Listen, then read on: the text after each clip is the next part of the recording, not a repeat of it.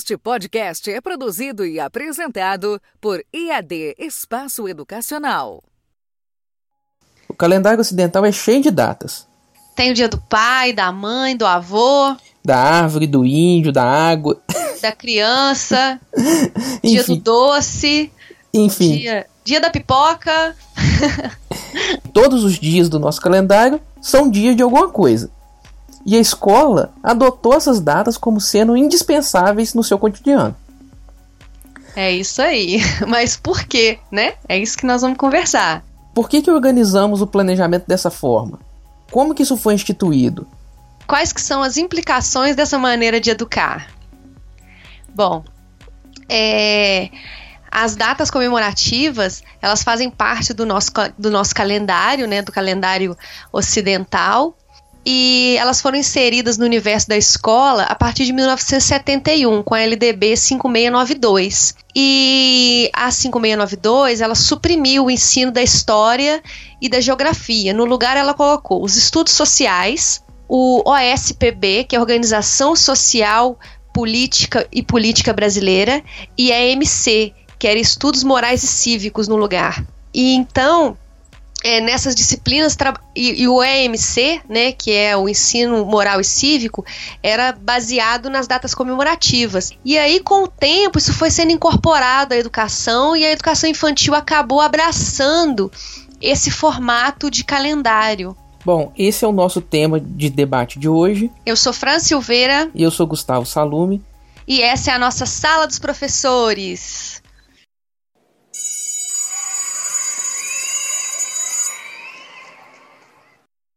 Muito bem, professores e professoras do nosso Brasil. A gente está de volta! Estivemos um tempinho fora do ar aí, por alguns motivos que vão além da nossa alçada, mas estamos de volta e a gente quer muito conversar com vocês, então para isso a gente selecionou esse tema das datas comemorativas.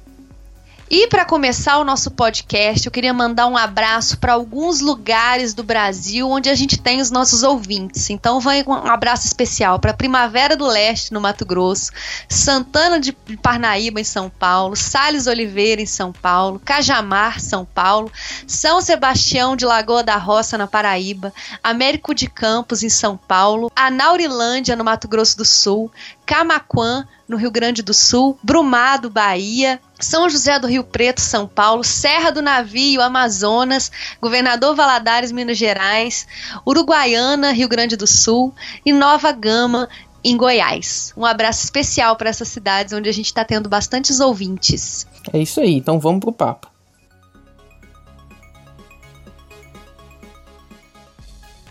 Então tá, olha só, fala pra gente como que é esse trabalho que é baseado, que é pautado nessas datas comemorativas na escola. Então, é mais ou menos assim. É, o planejamento de todo o ano da escola, que o professor recebe no começo do ano, já prevendo o trabalho anual, ele. Ele engloba as datas. Então, digamos assim, em fevereiro vai ser, vai ser trabalhado o carnaval. Então, o conteúdo a ser trabalhado na sala vai ser pautado no tema carnaval. Aí, março, a semana da alimentação, por causa da, do início do outono e tal. Então, sempre março é a data da semana da alimentação. Então, o tema que, que, que, que gira em torno do trabalho na sala de aula vai ser alimentação. Aí, Fruta, abril tem esses negócios, colheita, essas coisas assim? É, aí fala mais assim, faz, sempre- faz salada de fruta com as crianças, faz feirinha, é, faz desenho pra colorir, colore a árvore, pinta a árvore, né? e aí abriu o dia do índio, né? Aí a criança vai fantasiada de índio pra casa, colore as penas do índio, Esse é um li- clássico, esse é um clássico. Eu já ouvi dizer de gente que não gostava de ser pintado de índio quando era criança. e, e aí vai, abril, aí maio, dia das mães, aí trabalha família, ou então mãe mesmo, a palavra mãe. É... Isso aí tem dado polêmico ultimamente, hein?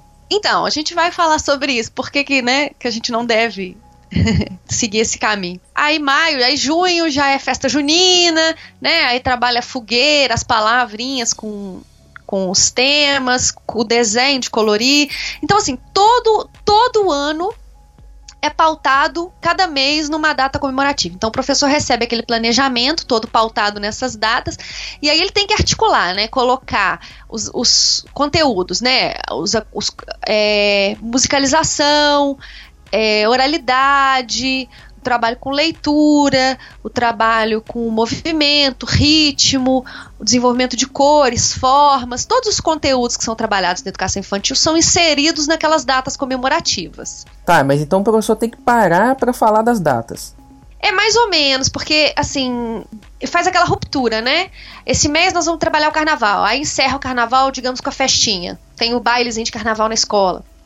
E aí encerra ali o tema. Aí já começa, é, acabou o carnaval, já vai para a semana da alimentação. Então vai trabalhar ali as frutas, a, os nomes das frutas, os sabores das frutas. De repente inclui os sentidos, né? Por causa do paladar, no tema. Então o planejamento ele fica introduzido ali dentro das datas comemorativas. Tá, mas qual que é o problema disso? Então, o que que acontece?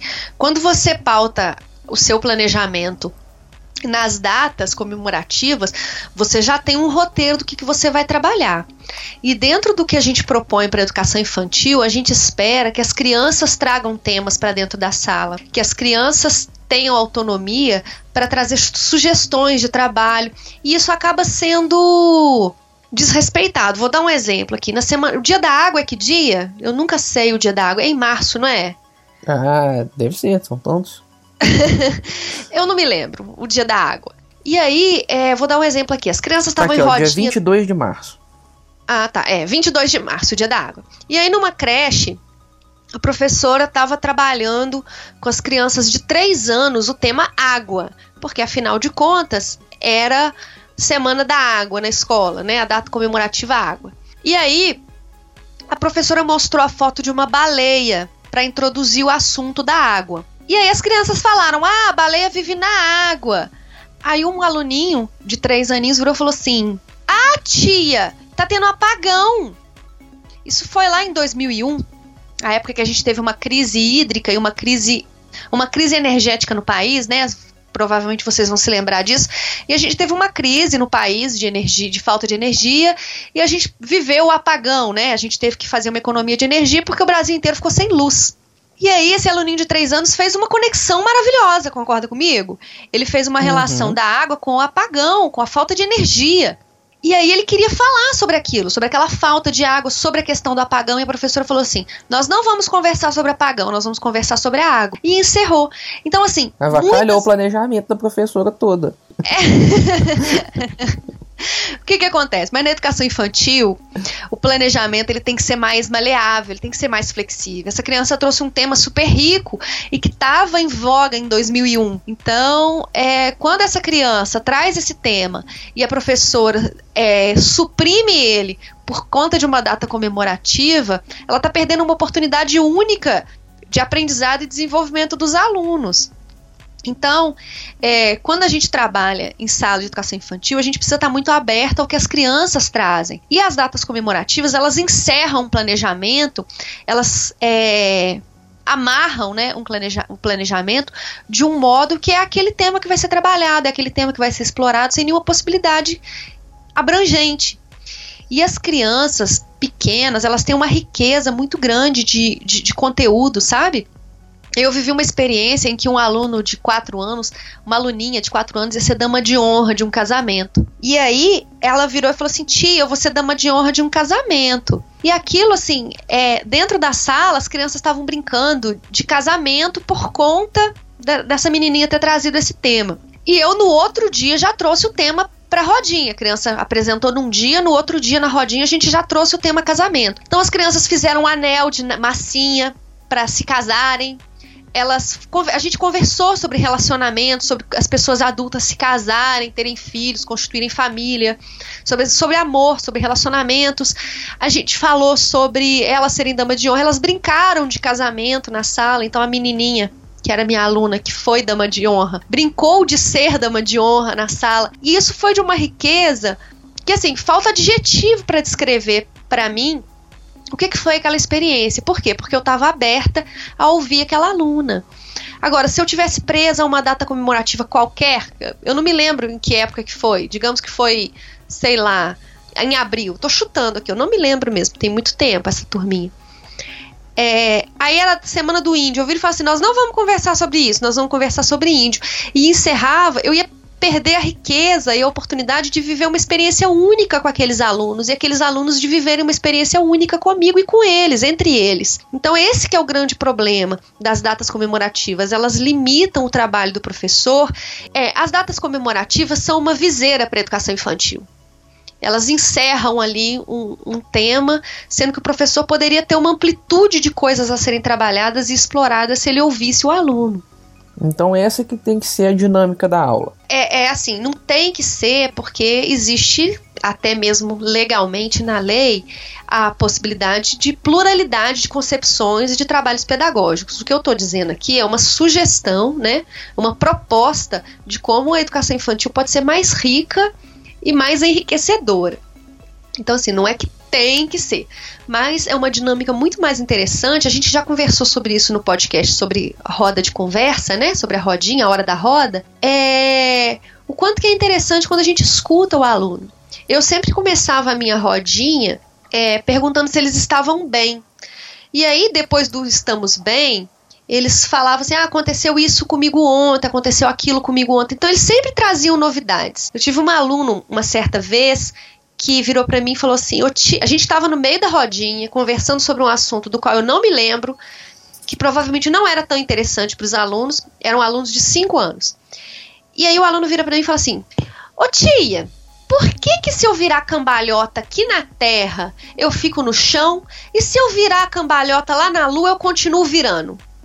Olha que massa! Esse aluno estava fazendo um questionamento sobre gravidade, né? Uhum. E aí eu imediatamente parei a aula. Eu parei tudo que eu estava falando. Vamos conversar sobre gravidade, então. A gravidade faz com que o nosso corpo seja pesado e puxe a gente para baixo. Eu tentei trazer o tema, lógico, para para a linguagem deles, né? Eu não vou falar de gravidade em leis da física. Aí nós pulamos para a gente perceber que a gente não fica no ar. Quando a gente pula, a gente vai direto para o chão. Quando a gente joga um objeto para cima, ele vai direto para o chão. E aí fizemos diversas atividades relacionadas à queda, à questão da gravidade mesmo. Fizemos várias experiências ali a partir desse tema. E, e, isso é na educação infantil acontece todos os dias, só que na maioria das vezes a gente fecha os olhos e os ouvidos porque as crianças estão ali cheias de ideias, cheias de coisas pensando, cheias de, cheias de possibilidades, né? E esse planejamento encerrado em datas comemorativas, ele, ele limita, ele faz com que o trabalho não se desenvolva nesse caminho. Fora que, assim, é uma herança lá do regime militar, né? É uma herança da, da 5692. A gente já tem a LDB 9394, a gente tem os referenciais curriculares para educação infantil, a gente tem os parâmetros curriculares da educação infantil e nenhum deles fala sobre a questão da, das datas comemorativas. Eles não se propõem esse trabalho, né? Isso é mesmo uma herança que está arraigada na nossa prática. Ela não existe em nenhuma lei hoje, ela não existe em nenhum é, referencial, é, apoio, suporte para o professor que venha do MEC, e nenhum deles se fala em datas comemorativas. Isso é realmente uma herança que está na prática do professor. Então, essas são as lições que a gente tira desse modelo de educação. Ele pode ajudar, mas o professor não, não precisa ficar preso nisso. Eu, particularmente, sou completamente contrária a ele, sabe? Aí é uma questão minha, particular, mas eu sou completamente contrária. Porque o professor pode pautar o trabalho em outras coisas. Ele pode trabalhar o dia do índio? Pode. Só que vamos combinar? Que o Dia do Índio na escola ele é tão esvaziado de sentido que nem mesmo uma pesquisa sobre a vida indígena não tem. A gente vai naquele senso comum da oca, do cocar, coloca o cocar todo errado, sendo que o cocar tem uma série de simbologias, as cores têm representação no cocar indígena, é quem usa tem uma representação e a gente simplesmente faz aquela simbologia lá esvaziada de sentido, esvaziada de reflexão. É a, é a mesma coisa na maior parte das datas. Eu acho que que é, é, jogar fora o tempo do professor e do aluno, entendeu? Uma perda de tempo gigantesca trabalhar essas datas na escola. Fora que eu acho que a gente devia comentar aqui a questão das, da, das festividades, né? É, acho que a gente devia entrar um pouquinho até numa polêmica aqui. Ih, vamos pra polêmica. Aí é bom. que é a questão da, do, da, da, da escola ser laica né? E o quanto que a gente traz aí as datas comemorativas religiosas para dentro da escola, ou então quando a gente trabalha o Dia das Mães na escola, né? Por que o Dia das Mães? Será que todas as crianças têm mãe? Por que o Dia dos Pais? Será que todas as crianças têm pai? E esse formato de família, será que é o mesmo de 50 anos atrás? Né?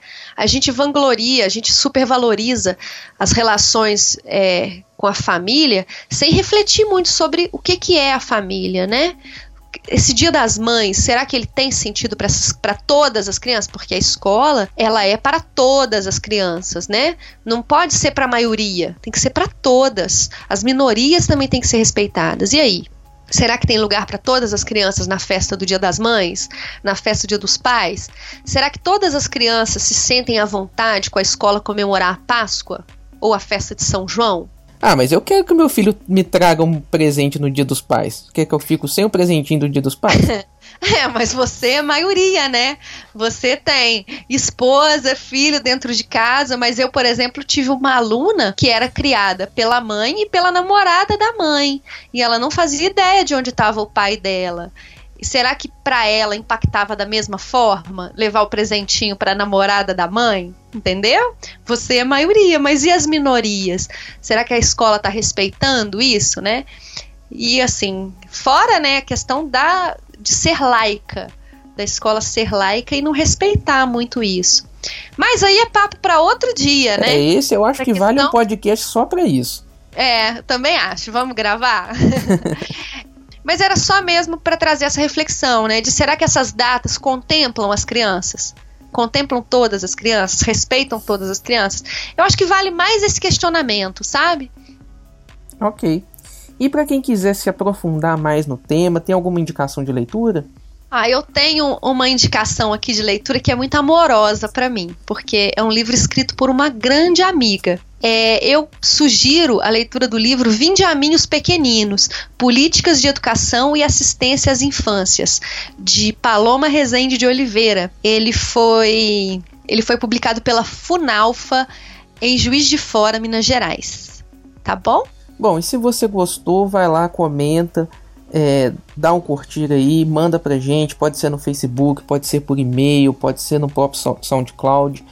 É, manda pra gente o seu comentário, sugestão de tema, tudo que você gostou, que, críticas, o que você não gostou, que outros temas que vocês querem que a gente aborde, que agora a gente vai voltar para valer pra, na sequência do podcast aí. Se você gostou, indica para os amigos. Se você não gostou, haha, indica para os inimigos.